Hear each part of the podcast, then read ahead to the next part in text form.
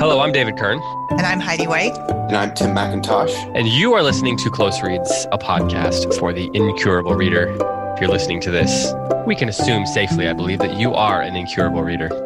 We are here to discuss Ernest Hemingway's great novel, The Sun Also Rises. We're going to talk chapters 13 through 16, which means we are going to be talking about bullfighting. Heidi and Tim. First of all, what is the most experience you have ever had with a large animal of the cow variety? Tim, please go first. Oh, actually, I'll go first, and then you can sound really cool. Okay. Because I'm going to say my biggest experience with a animal of the I guess cow that's, that's what a, variety- bova, a bovine. species, yes, is I walk by them on a daily basis when I go for a jog. No. So that's my so you, greatest so you experience. jog by them then. Well, no, I walk by them, and then once I'm past them, I start jogging. Uh, Are you worried you're going to like sp- spook them by your quick movements? Yeah, and then and they'll that's why you walk? stampede me. Right. Yeah. right. Um, No, I got it. No, yeah. I, they're just on the walking part of the run. Oh, you know? okay. Okay. You have a you have a strategy. I got it. Okay. yeah, Tim, what about you? Bovine experiences. I used to live on a cattle farm for about Okay. a year. Yeah. Totally win. Yeah.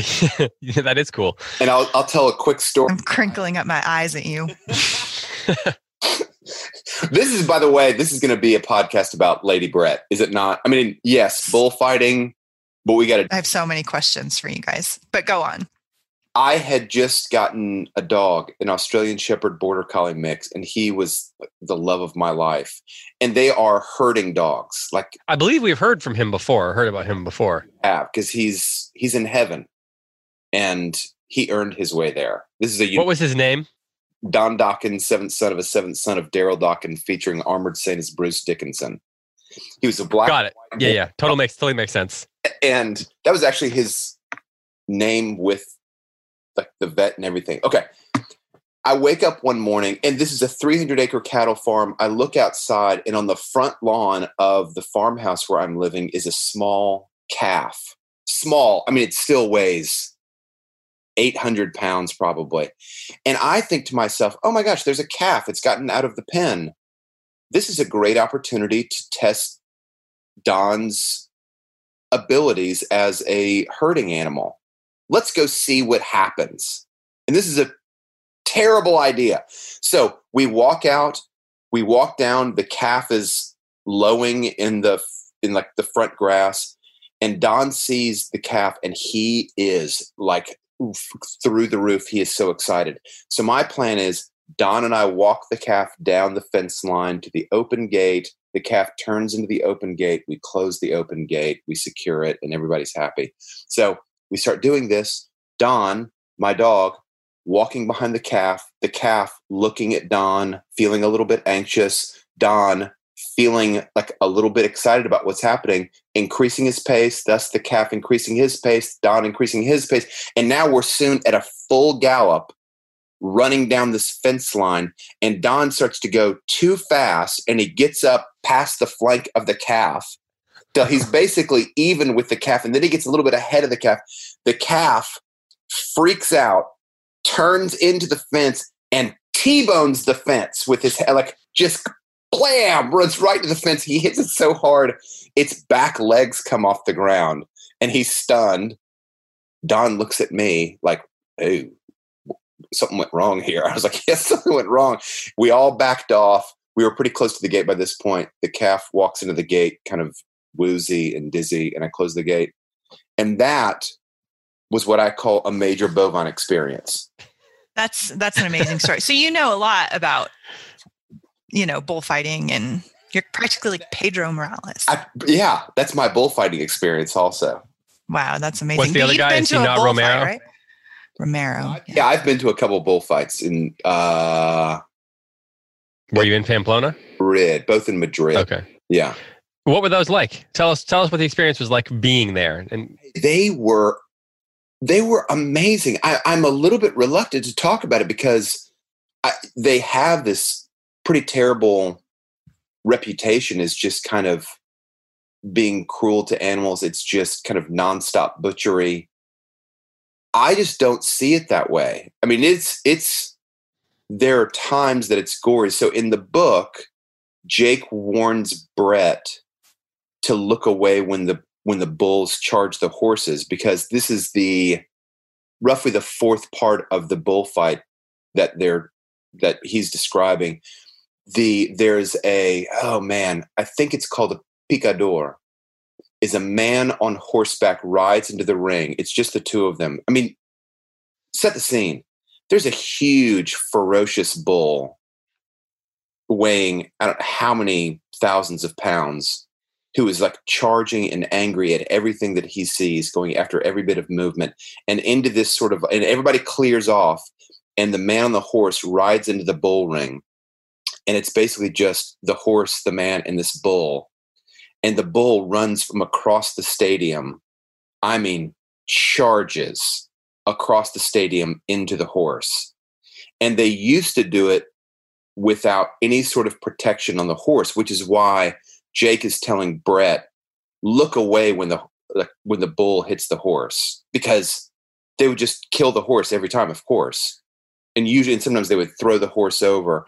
But the point is there's a man on the back of the horse who has a very short tipped spear and when the bull hits the horse he leans over and pricks the bull between his shoulder blades. This is part of the setup for getting the bull to lower his head so that the matador at the end of the bullfight can put his sword we're going to talk about this right like it's gross put his sword between the shoulder blades of the horse. The the blade has a slight curve to it. It goes if it's done perfectly, it goes through the shoulder blades, and that curve strikes the heart of the bull, and it's dead immediately. Like immediately, it's dead. It rarely happens because it's so hard to do, but that's the idea behind the demise of the of the bull. Okay, now they have leather sheathing on the horse so the horse just like hopefully just suffers some really bad bruises in the morning. But that's the idea. I kept re- i kept the th- well through this whole section i kept thinking europe is a very different place than the united states. Like in so many ways. In europe what's that? In spain is a really different place than the rest of europe. That's true. That's true. Yeah. That's true. I mean, I was even thinking about how, I mean, from from the perspective on the bullfights to the dancing in the street stuff to the perspective on on drinking, um, and I was thinking about how if you're if you're reading this and you're say you're from Burgundy in France or you're from Pamplona or something like that, then your perspective on the amount of drinking that they do and drinking at noon and all those sorts of things is very different than someone who has lived in America where we had prohibition and puritanism. Right.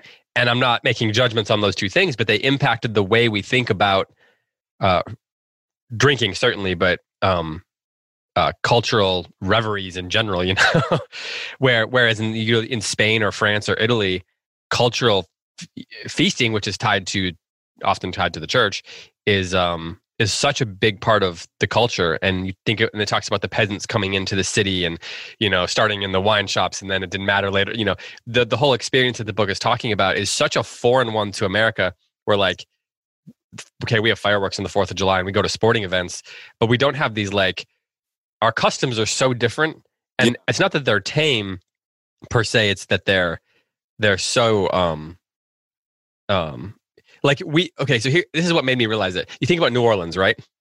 A city like new orleans has all these these big customs and not just ones tied to mardi gras but these customs of cultural celebrations and part you know for lack of a better word partying. And everywhere else in america is like new orleans is so weird. Yeah yeah yeah. And it's like they think of it as decadent.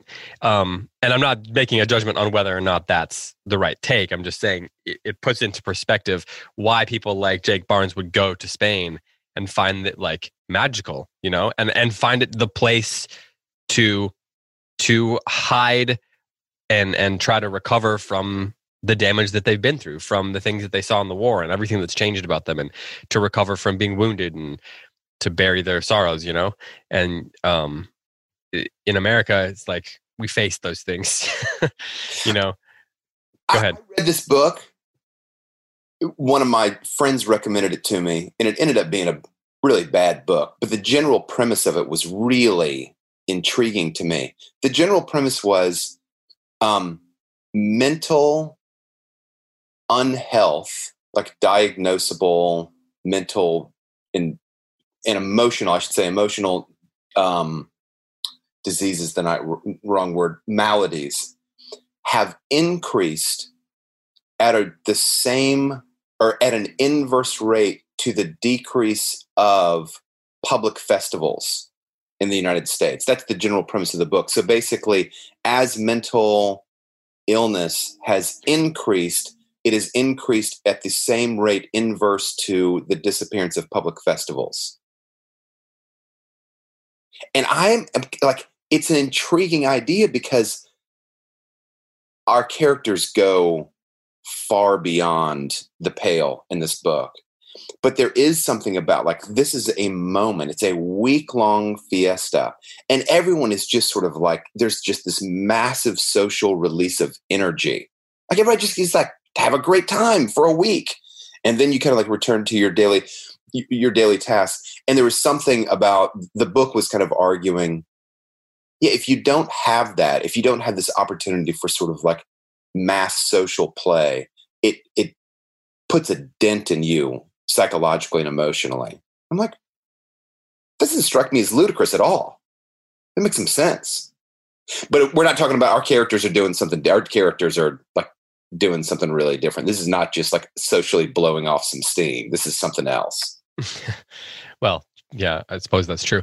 So, um, Tim, you said you you you guess this is going to be a uh, an episode on on Lady Brett, who actually has been relatively uh, off stage for our conversations here on the show so far.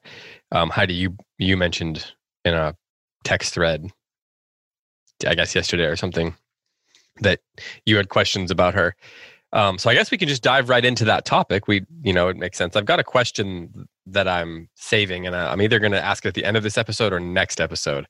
So, um, you know, now there's a little added mystery to the episode. Just, you know, suspense building. Suspense, yeah. Mm. Maybe a little bit of um, tension building, mm.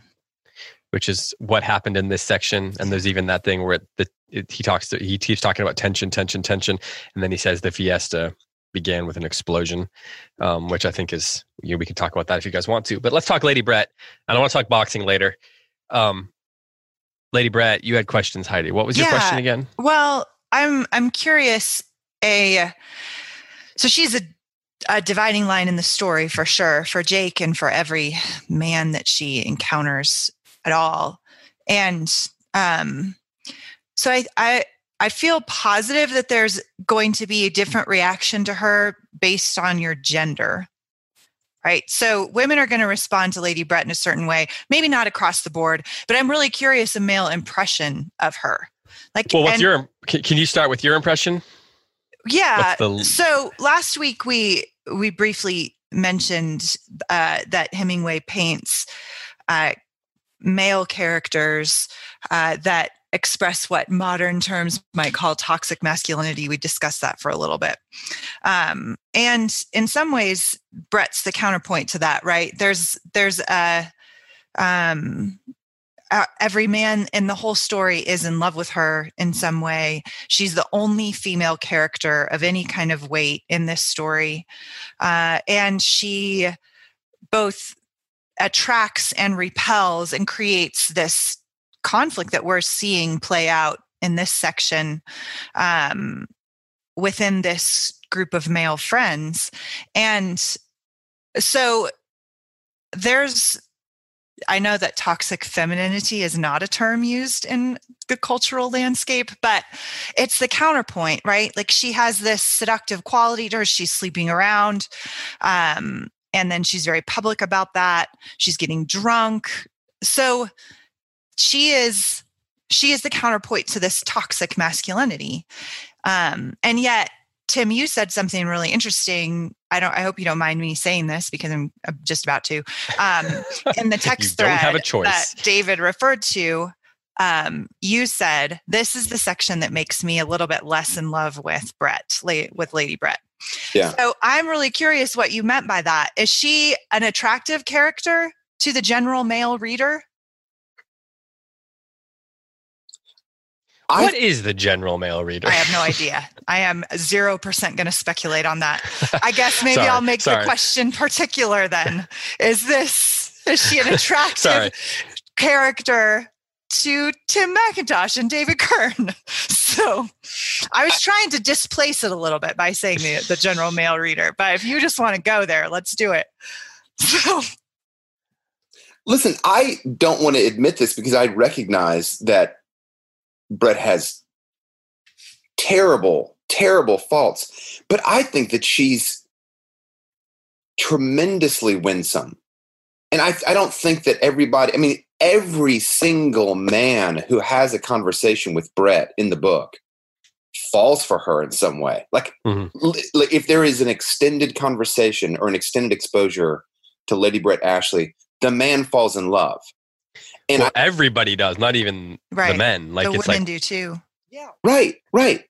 And I think that it's not I don't think that Hemingway is just telling us that, but I think he's also kind of like showing us the things about Lady Brett that make us fall in love with her. She's she's charming, she's witty. By all indications, she's just stunningly beautiful.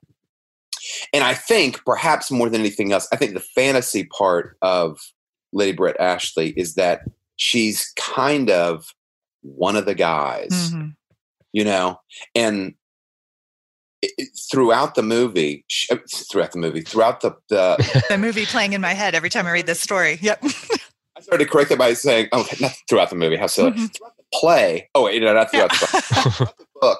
Um, TV show it's always her and a group of men. Mm-hmm. She's she's never with a girlfriend ever. Right. She's always surrounded by men, and I think there's a way that she can engage with men on their on their terrain mm. that gives men, especially younger, you know, they're still relatively young at this point. Um, this sense that oh my gosh she's beautiful and feminine and you won't believe it but she's also one of the guys. Mm-hmm. which we can talk about whether or not that's true or not like whether she's actually one of the guys or not. That's that seems to me like a slightly different question. David what do you what do you think of lady brett? She's a hard character for me because she reminds me a lot of daisy from gatsby. Mm. huh. Um, where it's difficult to like it's difficult to know how much to hold her responsible for right. what she does. Um there's this incredible scene it's on 159 in the um orange scribner book. It's in chapter 15 and I think that this is where Hemingway is bringing a lot of the the the story into focus and telling us what her character is meant to be to the story. Um, it's it says on 158 the fiesta was really started, and then um, he there's two paragraphs here I want to read. The bottom of 158 is where I'll start. The paragraph starts with that afternoon was a big religious procession. Um, Tim, I don't know what page it's on in your volume, but it's in 15. And it says that afternoon was the big religious procession. San Fermin was translated from one church to another. In the procession were all the dignitaries, civil and religious. We could not see them because the crowd was too great. Ahead of the formal procession and behind it danced the uh, Riau Riau dancers. There was one mass of yellow shirts dancing up and down in the crowd. All we could see of the procession through the closely pressed people that crowded all the side streets and curbs were the great giants cigar store Indians, 30 feet high, Moors, a king and queen, whirling and waltzing solemnly to the Riau Riau. They were all standing outside the chapel, where San Fermin and the dignitaries had passed in, leaving a guard of soldiers, the giants, with the men who danced in them, beside, standing beside their resting frames, and the dwarfs moving with their whacking bl- uh, bladders through the crowd. We started inside, and there was a smell of incense, and people filing back into the church but Brett was stopped just inside the door because she had no hat. So we went out again and along the street that ran back from the chapel into town. The street was lined on both sides with people keeping their place at the curb for the return of the procession. Some dancers formed a circle around Brett and started to dance. They wore big wreaths of white garlics around their neck. Next, They took Bill and me by the arms and put us in the circle. Bill started to dance too. They were all chanting. Brett wanted us to dance, wanted to dance, but they did not want her to. They wanted her as an image to dance around. When the song ended with the sharp riau riau, they rushed us into the wine shop. We stood at the counter. They had Brett seated on a wine cask. Um, so I'll stop there. But you know, for me, when I say that it's hard to know what to hold her responsible for, on the one hand, there are obvious things you hold her responsible for, and yet on the other hand, um, I think one of the reasons that she is a part of the guys is because she's a symbol mm-hmm. to them, and she recognizes her symbolic role within the group. Um, and so you even see us you know i mentioned when you were talking that the guys all love her but everyone seems to love her. Like everybody who comes in contact with her to your point tim it's like this magnetic field right? And here you have she becomes the center. It's a religious procession that turns into a dance surrounding right. Lady brett. Right. and then some of the men get thrown in there it's like these concentric circles. And you've got lady brett and then outside them is like bill and jake and then outside them is all these people and then outside them is this religious ceremony. And that image Brett wanted to dance, but they didn't want her to. Mm-hmm. They wanted her as an image to dance, dance around. around. Is in some ways for me like it's it's it's Jake Barnes as as much as anything. It's Jake Barnes confessing what he knows about their group. Mm. Be, he's like almost. I almost read that as a projection. Like the the people themselves probably don't feel that way but it's like he is recognizing in the moment of what's happening in her magnetism and the natural thing that happens with someone who's magnetic he is almost confessing what he recognizes is true about he and his group of friends and her role in the group. And that you know when he says they wanted her as an image to dance around i think he's saying robert and bill and michael and i wanted her as an image to dance around. And he's the only one that recognizes that and he's the only one that is beginning to understand the consequences of that and what that means to her. And so that makes her a more sympathetic character. I feel yes. more sorry for her in this moment. So while maybe you you mentioned the, Tim, you mentioned the idea of falling less in love with her. I think there's a sense in which maybe you fall less in love with her. She's less mysterious, uh, and she's and and like the question of her magnetism comes more into focus here, and you begin to realize that the sort of natural magnetism he has that she has is like a um it, it it's this people are drawn to her but she's not able to escape that you know she's not able to right. to like separate the two magnets you know and and and that that people are drawn to her draws her into a sort of um set of concentric circles that it becomes a burden for her and that she can't escape um and i think that's why ultimately i think it's important that she then goes to romero later on because what she's doing there i think the reason she feels so desperately you know, there's that moment at the end of the section where she says, Are you in love with me? And he says, Yes. And she says, Then help me, you know, get with Romero. Right. And she's like shaking. She's saying, This is, I feel like this all inside.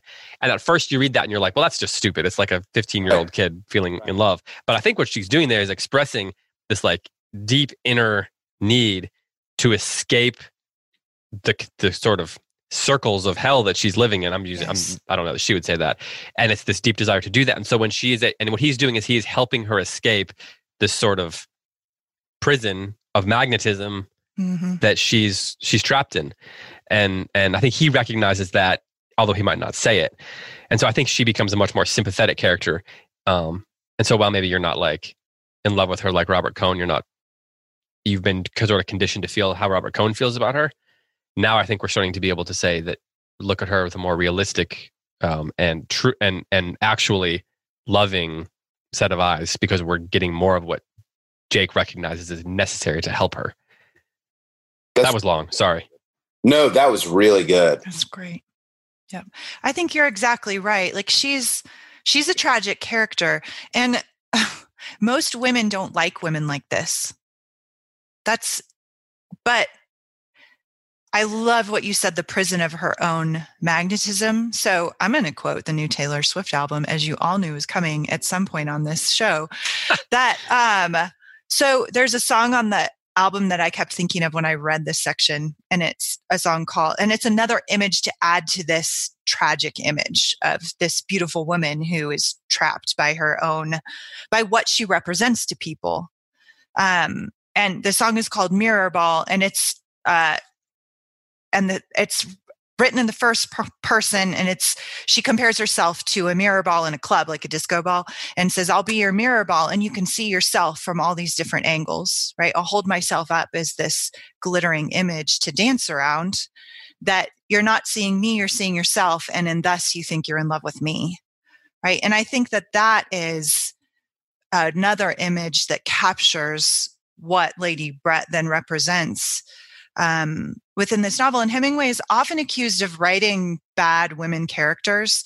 Um, if this is your first experience with Hemingway, then lucky you, because this, uh, to our listeners, because this is his by far his best female character. She's a magnificent character, and and she is exactly what David's expressing. This tragic uh, victim of her own beauty and her own charisma that never figures out how or she's trying here in this section to to find a way to not be an image to dance around.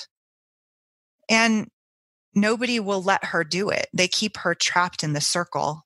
So you know the same way that there's this pathos to the male characters who are trapped in this dysfunctional experience of manhood and can never you know this it ends up just being an a, a, trap of impotence Brett is the same.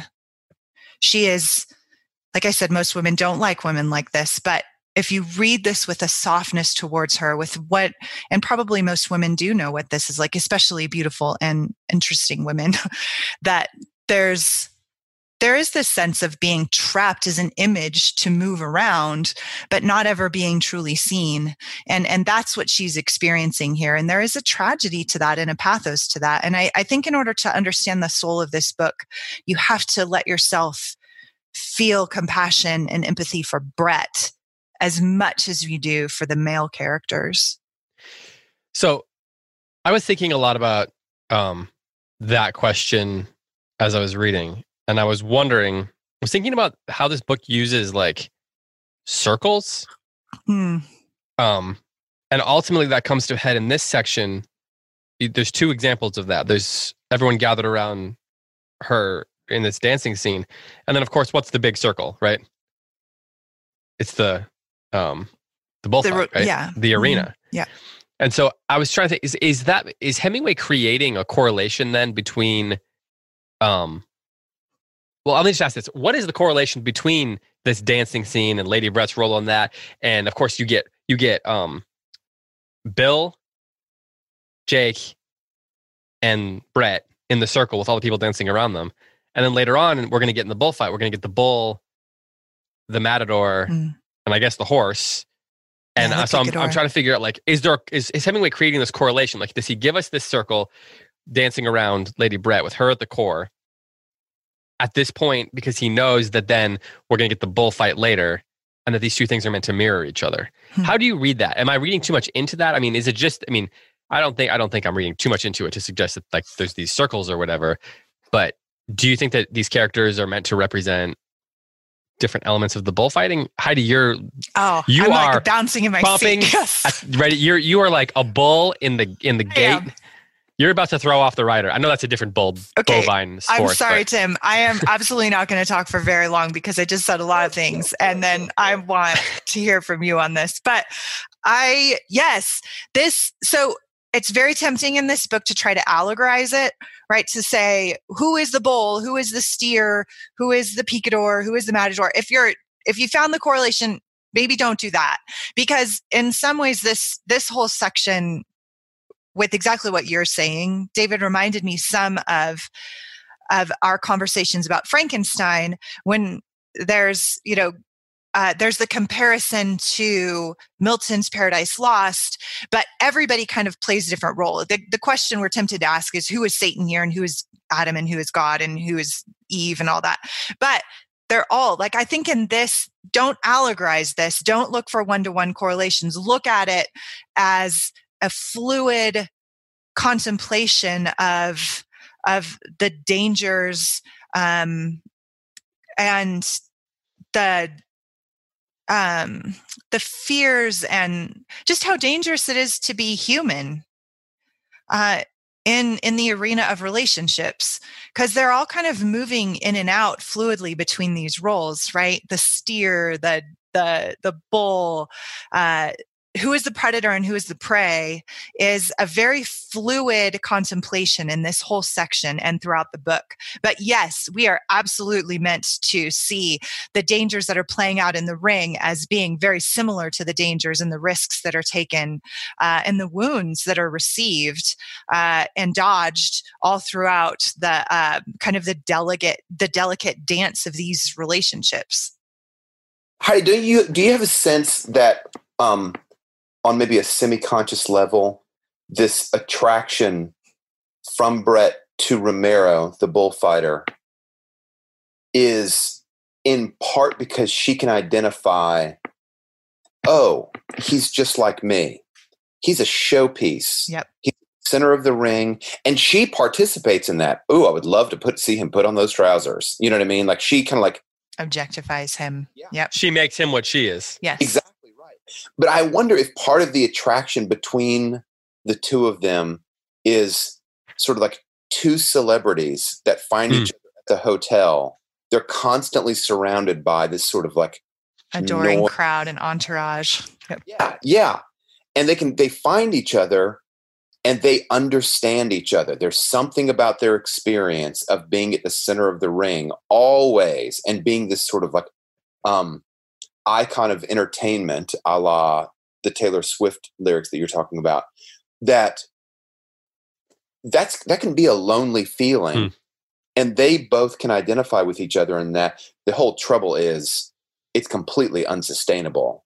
There's just no way that that sort of thing can last. But I think on an initial meeting, there's a lot of common ground that they could find with each other because they're playing a, a pretty similar role. Yes.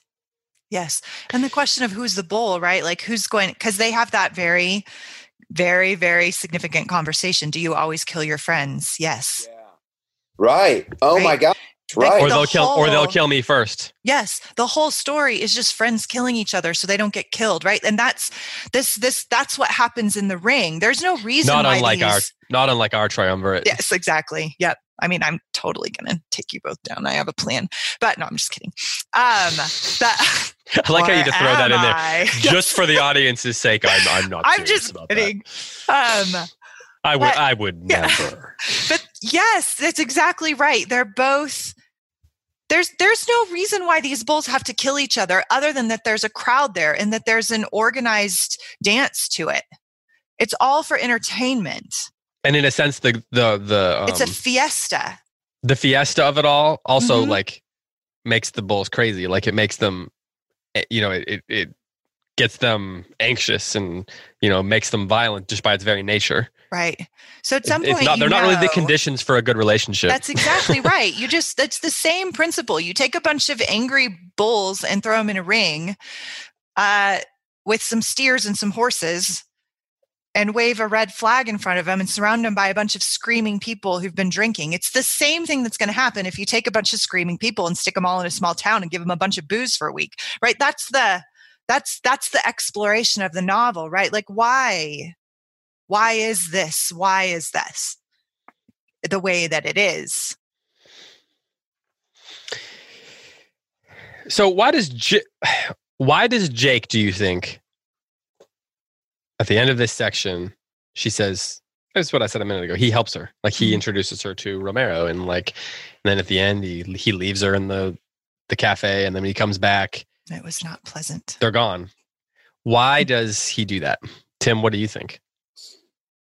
Great question. Because I've heard people say like I, and I've had students when I taught this be like, people wouldn't do that. If you love someone, oh, you wouldn't like set them up. of course, you know, what does a 16 year old know is what I would say, but I think I think it's absolutely believable. I think he Me would too. do exactly what he did. Um, I think he's completely in love with her. I think he's kind of resigned to the fact that they can't be together, and he's forever friend zoned. That's just where he is. And so, what do you do? And you know what's so funny is every high school has done this. When you have a crush, you will do things that are like counter to your intentions in the hopes of perpetuating the relationship that you do have. You're friend zoned. The woman that you um, are in love with has friend zoned you. She's interested in somebody else. Of course, you don't want her to get with somebody else, but to kind of like preserve what you do have, you'll do things that are against your kind of romantic interests. Ironically, when I was like 18, I had a friend who basically this exact same situation happened to. Like, and what did, what did your friend do? Go on. Well, what do you mean? What did he do? This happened to him. How did he respond? Uh, I I think he I think he did it, and then he got, and then at that, and then he, and then I don't know. I don't, I don't know that I have that much insight into what was going on inside of him at that point. zoned. Okay, so he was dating a girl. Yep. And then they broke up. Okay.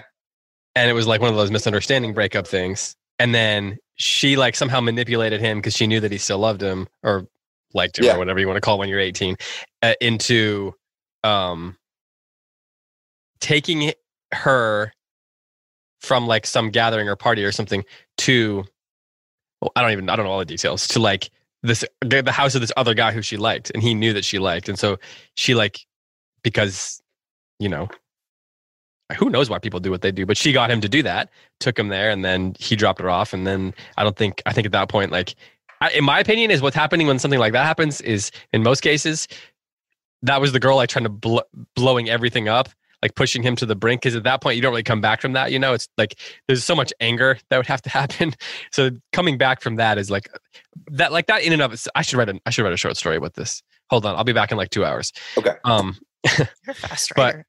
but but um no, that was just to write the first paragraph.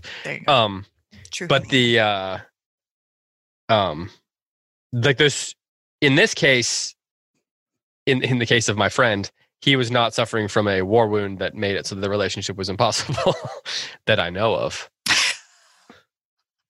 that would explain more now that I think about it, but um, but but so then the so then I guess to your point though, it's you know reality is a strange thing. People do do strange things. I, I could also imagine your friend getting in a fight with like the his ex girlfriends. Yeah, the girl. Yeah, I get that. That's a totally yeah, like just storming in and yeah. Right. Yeah, you gotta have like a good solid fist fight in the rain out in the front yard, right? Yeah, you got like a fence has got to get knocked over, and like someone's got to get hit over the head with a bottle or something. Yep, yep, yep. Um, I think our short story, my short story is writing itself. Tim, would you like to help me write this, turn this into a screenplay? Um, but then, do you think that Jake is doing this because she wants it, or because he thinks that it's best for her? Because in a way, I'm I'm really struggling with this question actually, because I think that what he recognizes is what I said that like she can break free of the the circles. Like this is an outsider; it's like a different thing, and he might be hopeful that that gives her frees her from Michael and Robert and all these guys. But or does he just doing because she's like he's just like whatever you want. I mean, your question, it's a good question and and one I've been wrestling with in a different way in reading this. Is Jake part of the adoring crowd that is around her that has somehow yeah. that yeah, yeah. is, worshiping her as the image? Or is he, you know, does his wound give him and a kind of an outsider perspective? Can he displace himself from being a part of this crowd? And how you interpret their relationship is based on how you answer that question. It's as a his, reader. his wound is like allows him to be um, um dispassionate. Does he know her? Like i mean he has that and you know as he's drifting off to sleep he has that drunken contemplation that's like really cool. I love that part when he's thinking about his philosophy of life and the transactional nature of human relationships and you pay for this. And he does seem to have at that moment some kind of actual insight into brett as a person not just as the object of his love and desire, but someone who is paying in her own way in order to be the person that she is. So he does have some kind of meta consciousness of of Brett as as a human being. But other than that, like do you that's a real question like do you read him as being part of the problem or as actually desiring as, as actually seeing her as a human? Tim, what do you think about this? I think he sees her as a human. Huh. Like you think he really loves her. I think he genuinely loves her. And if he has a tactic in the section where he kind of sets her up with Romero, I think his tactic is, and this, he too will fall away. Just like Michael is falling away, just like Robert Cohn is falling away, just like your husband is falling away. And guess who's going to remain? This guy. Like if he has a tactic, I think that's his tactic. But I actually think that he knows I actually think that he knows Brett and like genuinely loves her. And I think that she knows that he does. I agree because I think that there's a big difference between, uh, uh, like, there's a practical little thing that the book does that I think shows the difference or suggests the difference between Cohn and Jake, and it's that line that you referenced earlier about how her eyes crinkled up, mm. crinkle up, and the implic. You know, that's how he describes her smiling. He doesn't mm-hmm. say she's smiling, but and I think that when you look at the way Cohn looks at her, is this like he, he always talks about like he he's like staring at her, like yeah. you know he's he's got he like looking at her with like this desire, right? And when Jake looks at her, he notices little things. He notices that the way her eyes crinkle when she smiles. And I think that it's important, like the idea of like they the way that like eyes are symbolic in fiction a lot of the times, I think is important there. And I think that the way that you connect with people um, by when you make eye contact and when you break eye contact, that's like symbolic of disconnect. I think right. that that's suggestive of the fact that he sees her as a human being and not just as this like, you know, um mirror ball yeah or, or yeah or as this like around. yeah of this like you know object of desire like robert cohn doesn't want her because she is like someone he wants to spend the rest of his life with because of her well to put it like in the most blanket like simple ways for because of her personality right? right he wants her because of her body and he wants her because of what it does for him his reputation like right. the way people think about him princess Remember that whole adventure that he wants to go on in the, the beginning of the book? Yeah. What, I think that's what he wants from Brett. He wants a South American princess. Yeah. And I think, but I think Jake sees her as a person. I think Tim's right. And I think that, that those, those, I think the way he sees her uh, smiling in her eyes, I think is uh, meant to be symbolic hmm. of that. But you don't. You think that he? I Jake don't know. Is, I I don't know. I I go back and forth on this. Every time I've read it, I've read it very differently. The first time I read it, I read it at face value. They're they're in love and they can't be together because of his wound. And then um, he's the only one who really loves her. But isn't that what all men think of an image of a woman they hold up on a pedestal? I'm the only one who truly loves her. I like this, like so. Oh, I, I don't think so. Maybe not. So I don't know. I go back and forth on it. Sometimes if, I think he's just one of the people dancing around her as an image. And I think that if a woman is like, I, he, I think he, she is universally known as being incredibly beautiful. Right. And so I think he recognizes that everybody who comes in contact with her falls in love with her. And it's just a matter of degrees and what kind of and what that actually means. So I don't I don't think he necessarily thinks of himself as like some heroic figure that's I don't think he sees himself as like a knight to rescue. No, Cohn her. does. Cohn sees himself as he's the knight in shining armor and he's the only one who truly loves this lady love, right? And he's going to come rescue her. And we learn next week what what Pedro really thinks about her. We Mike has his own, you know, we haven't talked about him and their relationship yet. What is what holds them together? What are y'all's thoughts on on them? Mike and and Brett. Yeah. Why does she choose him? Be- because when all this is gone, he's going to have offer her a future. Well, he doesn't have any money, right? He's broke now. Well, yeah, but plot point. Go question. ahead, Tim. Sorry to interrupt you, David. No. Do we? Okay, so when we first hear about Mike, Mm-hmm. We don't know that it's broke. No, we learn it in this section. Right. Yeah. And so, eh, eh, do we do we think that he has hidden that from Brett? No, and she knows, right? Because she knows um because she's the one who says tell them the story Like they, when that weird conversation, when he's, oh man, that whole conversation, Mike is such a sympathetic character to me, although he's kind of the worst one, maybe other than Cohn. But I like I, all well, these he, people. He, he tells the truth. Them. They're all Mike, such nice people. Mike tells the truth. That's why. That's why he's he's you have more sympathy and he's just this broken person like the war broke him right he won't go get his medals and then he gives them away and he's been cheated by his business partner and and he loves Brett and she's cheating on him all the time and telling him about it. And well, that's why she chooses him. She chose him once, and then she, when he was loyal to her after she cheated on him, she's, you know, like no matter what, she can always go back to him. That wouldn't be true for everybody. Yeah. He's kind of a nest. A what? A nest. A nest to like, return to. Yeah.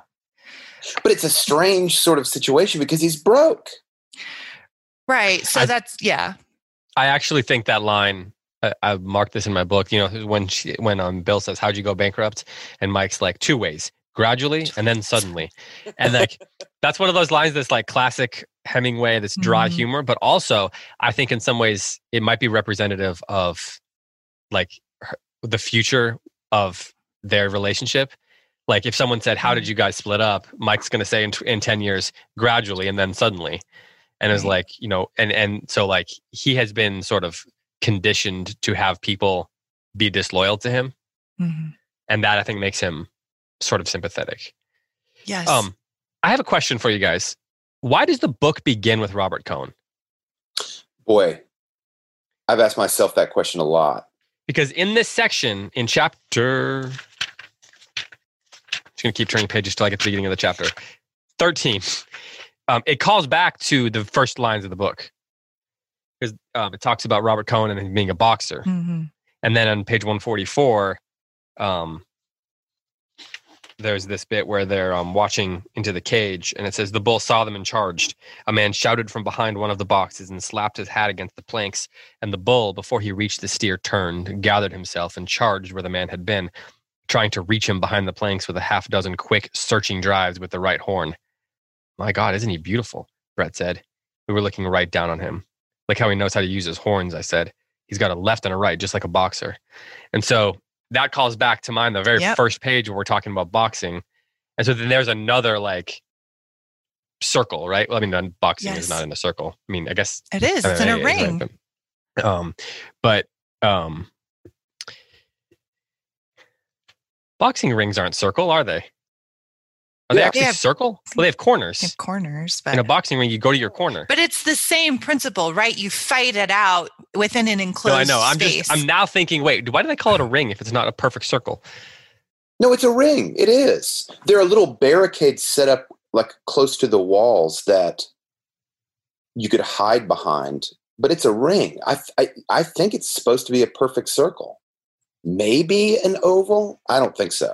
If you look Google bo- boxing ring, like look, it's square. Oh, bo- I thought you were talking about a bullfight ring. No, no, no. I'm saying boxing ring. Yeah, yeah. No, boxing ring is square and there's corners, and but they call it a ring. Which maybe that comes from the idea of like the um, what's what was gladiator? Where did they the, the Colosseum? Yeah. Maybe it comes from that. Like it just got passed down. Anyway, that was an aside I'd never thought about before.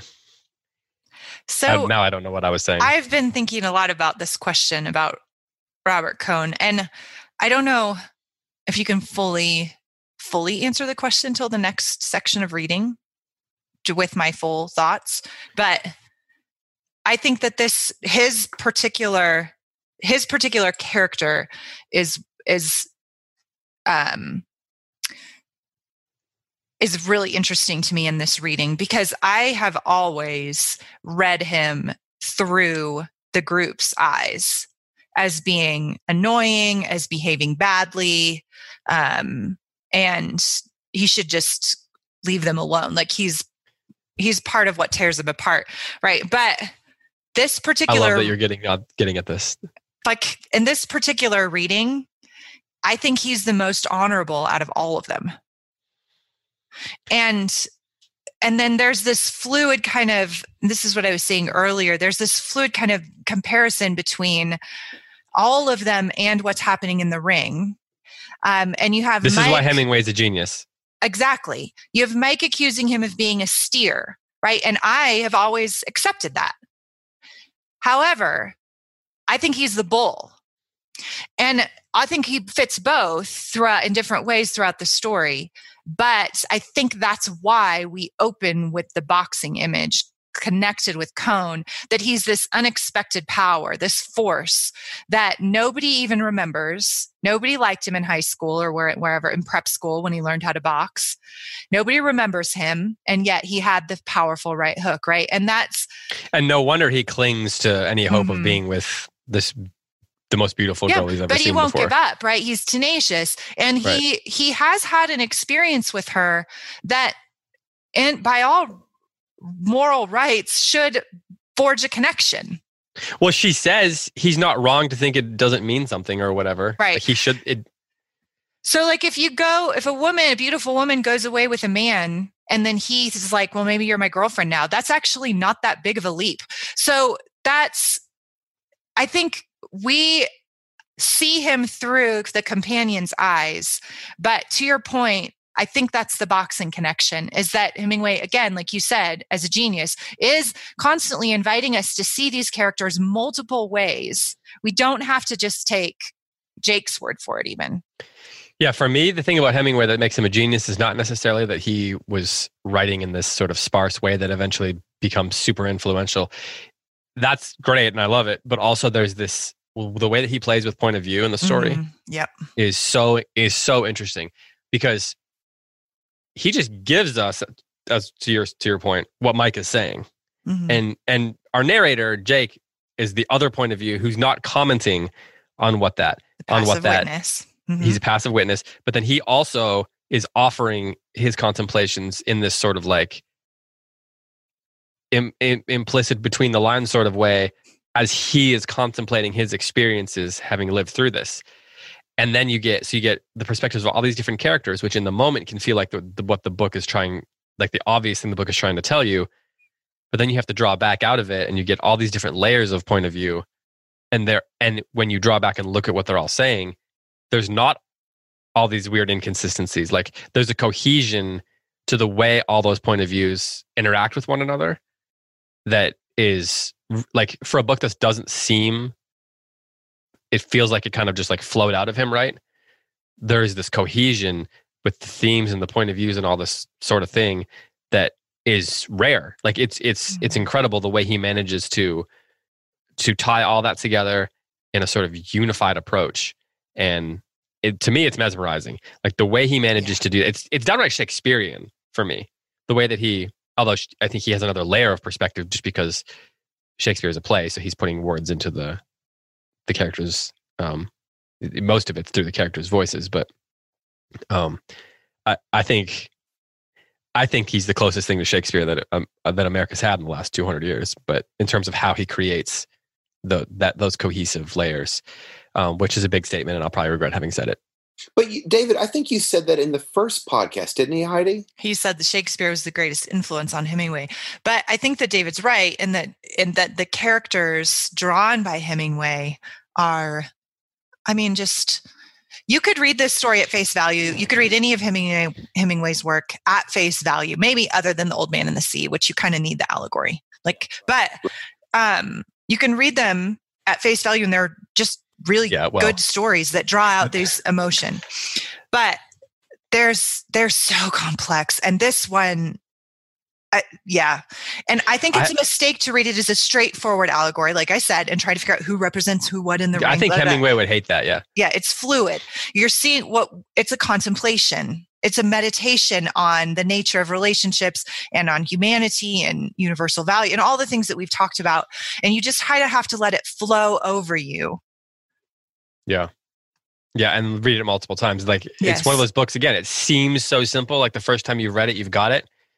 But then the more you read it, like every time you read it, you're gonna find some new layer or some new thing that Hemingway's doing. And you know, that's why his book that's why they've lasted hundred years so far. Or right. Eight oh almost hundred years. Almost hundred years. This book. Um, Can I posit another theory about why Robert Cohn might begin the book? Yeah, we got away yeah. from that. Yeah. Sorry. Yeah. By the way, a little product placement here. I have the same question about why on the plays the thing, which we will be recording Act One of Merchant of Venice today. Why Merchant of Venice begins with Antonio and why it's called mm. the, the, Merchant, Merchant of Venice. Venice. You know, it, our central character is Shylock. So anyway, yeah. or, or Portia, yeah. why is the play not named after Portia or Shylock? Anyway, and Shylock would be a great name for a play. Incidentally, you just call it Shylock. Shylock. It's right up there with Hamlet. um, why does the book open with Robert Cohn? For me, I increasingly see this book as I really do read it as a book about this hinge point in a shift, a massive shift in values in the West that right. happened after mm. World War yep. One. Absolutely. Cohn, and also we'll find out Romero later, both of them are representatives of the old world. It's harder to see it in Robert Cohn because he's hanging out with all the kind of like the new values people, Jake and Brett and Mike and Bill. But he has, to Heidi's point, he has this um he has honor, he has integrity, and he's irritating, but he like he wants to stand for something. And nothing pleases him more than when Mike is insulting him across the table and Mike gets up to like fight him. Remember, um, I hope I've not read too far ahead. Robert stands up, takes off his glasses, and he waits for him to come to him because it will be an honorable it will be an honorable slaying of Mike. You know, like he knows. Yeah. It'll be a it'll be a Alexander Hamilton uh, duel. right. And he and and Robert will be in the right in doing that, you know? And I think repeatedly what is I think frustrating about Robert is that he's living according to the old code. A man, like, when a man is in love with a woman, she stands by him and he stands by her. That's the old mm. code. But in this new code, that's not the case anymore. Brett kind of flits between different men. The different men kind of they tolerate it. You know, they even in some cases they help her. And so I think that's part of the reason why Robert begins the book because it's kind of setting this theme of there's a major pivot in values happening in the West, and his old guard is going to come in conflict eventually with the new guard. Hmm. There's that line in the first chapter. Um, see if I can find it. Well, I do like this one. He was fairly happy, except that, like many people living in Europe, he would rather have been in America, and he had discovered writing. Hmm. um. Anyway, I can't find the line I was looking for, but I think that's a great point.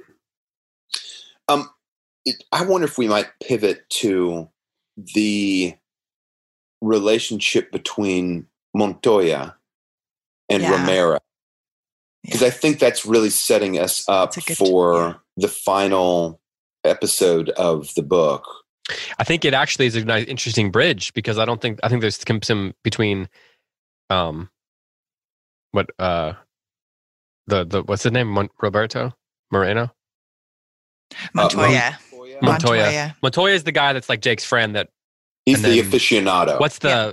Well, he's the hotel proprietor, right? The Hotel Montoya. Yeah. And Romero is and Romero, yeah, yeah. I think there's an interesting comparison to be made between Robert Cohn and Ro- Roberto yes, Moreno. And Ro- Cohn has Romero. this line on 144 okay. where he says, It's no life being a steer. Right. And that's like, I, I think that's a really interesting, interesting line. I, um, go, go ahead. Go on. What, what, yeah, make your make point, the case. Tim. Well, I, I kind of want to, I wonder if we could read, um, this, this peculiar conversation between Montoya and Jake before Brett and Romero meet. So for me, it's on 175. For you guys, it might be 174, 173. Uh, second page on, hang on, you guys, I'm getting a phone call. Are you going to take it? I, I need to take the phone call. Alexa, answer the phone.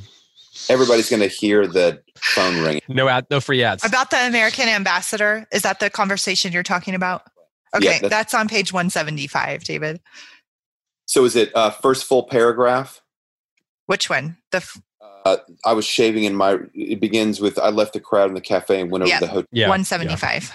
I wonder if we could read down from. I wonder if we could read that through the next page. Sure. No, Montoya, I have to go. I'll be the All right. narrator. Tim can be Jake. He loves to be Jake. You guys, I'm Jake. Okay, I'm Jake. Yeah, but no, what? Uh, I think what Tim means is I like, wanna- I am what- what- Jake. I. uh, Except for, you know. okay, so then I'm Montoya. What is Montoya's first name? they could be red. There could be something. red. Right. Yep. No, this is how rumors get started. I don't know. His name is Montoya. Doesn't he? Ha- didn't they say his first name? I don't know. I didn't catch it. I thought it was Roberto. So I'm, maybe I'm just completely making that up. Maybe So I hope you are, because that's kind of funny. okay. I'll start. Yeah.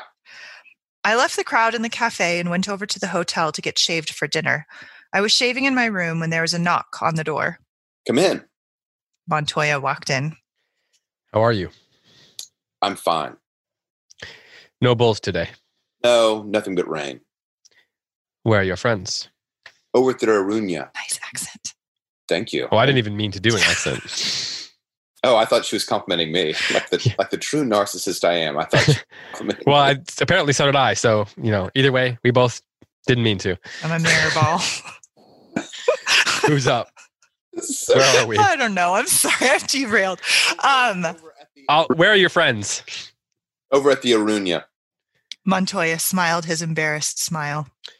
Look, do you know the American ambassador? Yes, everybody knows the American ambassador.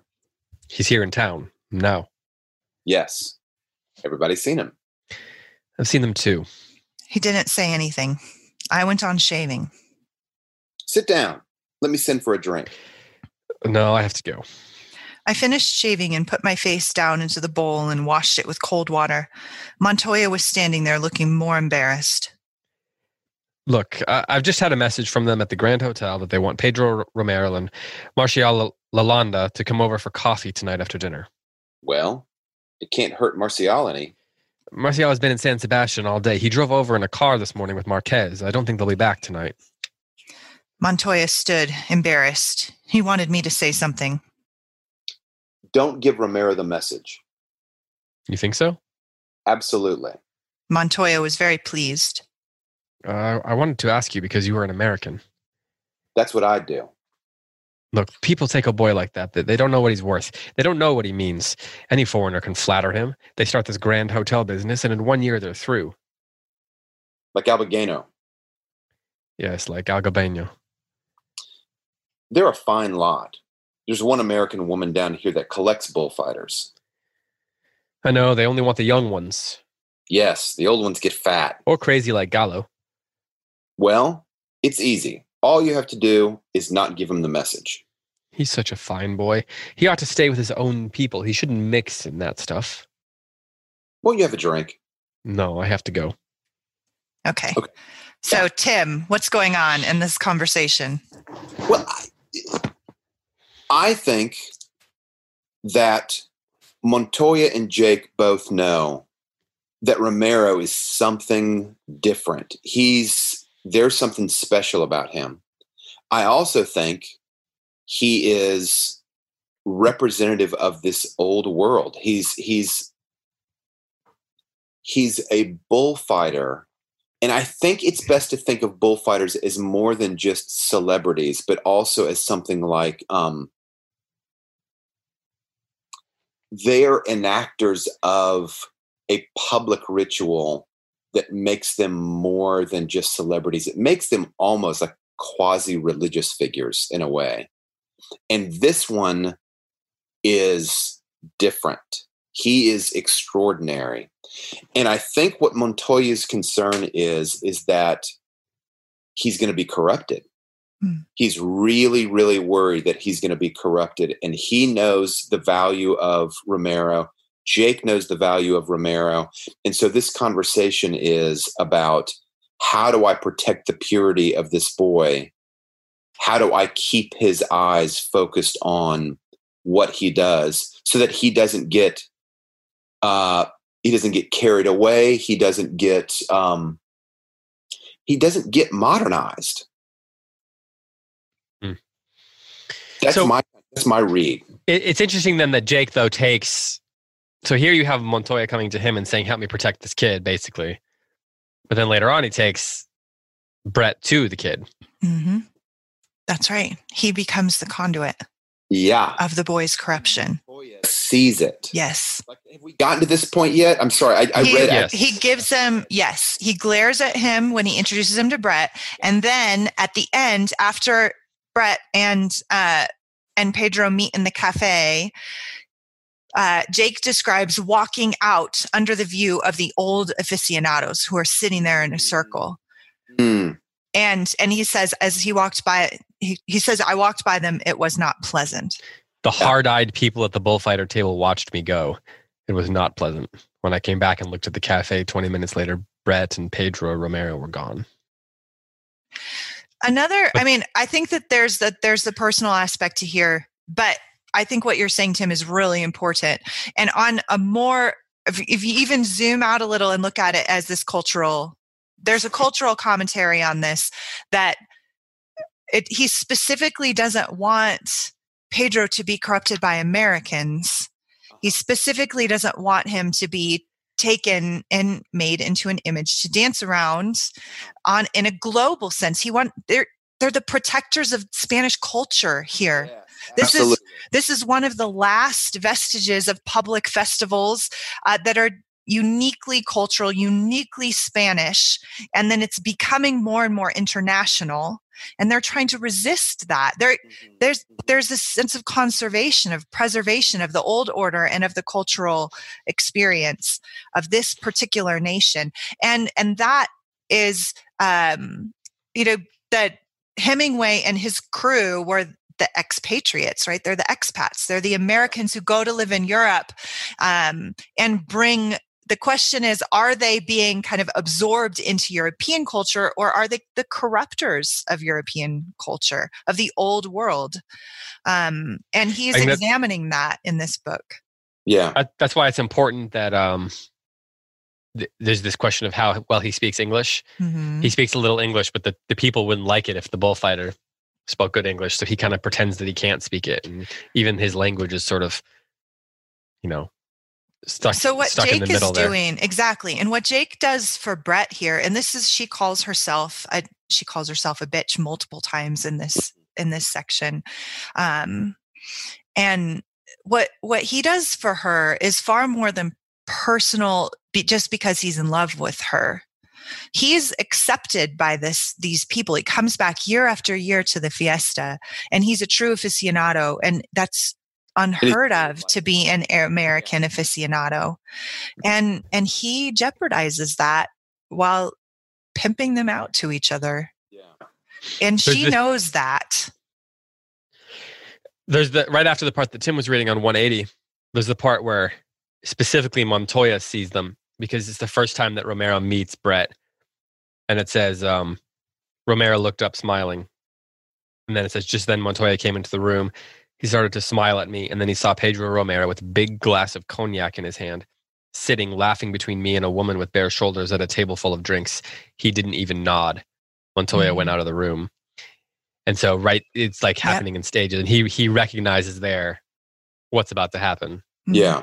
You know, he doesn't he doesn't say anything. He doesn't give him any kind of recognition. There's no permission. There's no, you know, right. Uh, I don't know the what's the opposite of permission. Restriction. Not permission. Restrict. Yeah. yeah. I, I think what it would feel like. This is the best analog that I can come up with. Is what it would feel like to Montoya is that Jake had introduced his the young priest of his town to a foreign seductress.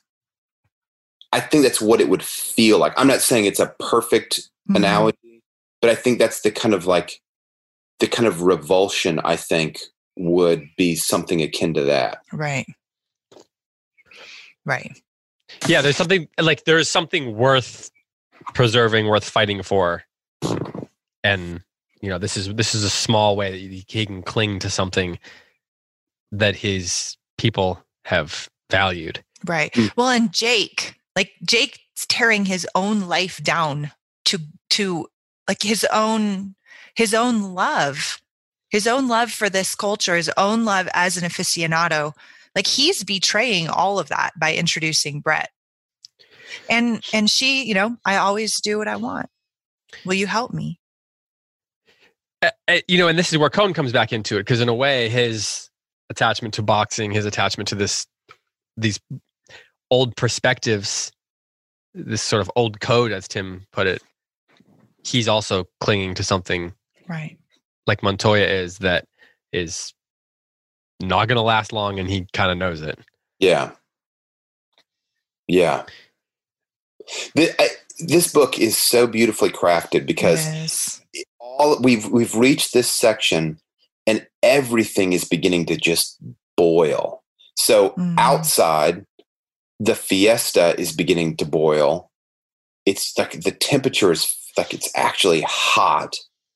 Um, inside, everybody is reaching this point where the state of affairs between these different friends cannot remain.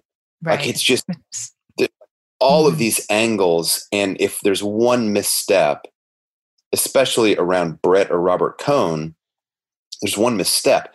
There's going to be conflict. It's just got to happen, and it just feels like we're we're we have built up to something has to change, something has to be done, and it's not going to be that the friends are not going to be able to sit down and like peacefully work out their differences. It's so far past that point. Right. Hmm. Right. Right. And too many of them had discovered writing. So they are a bunch of writers, aren't they?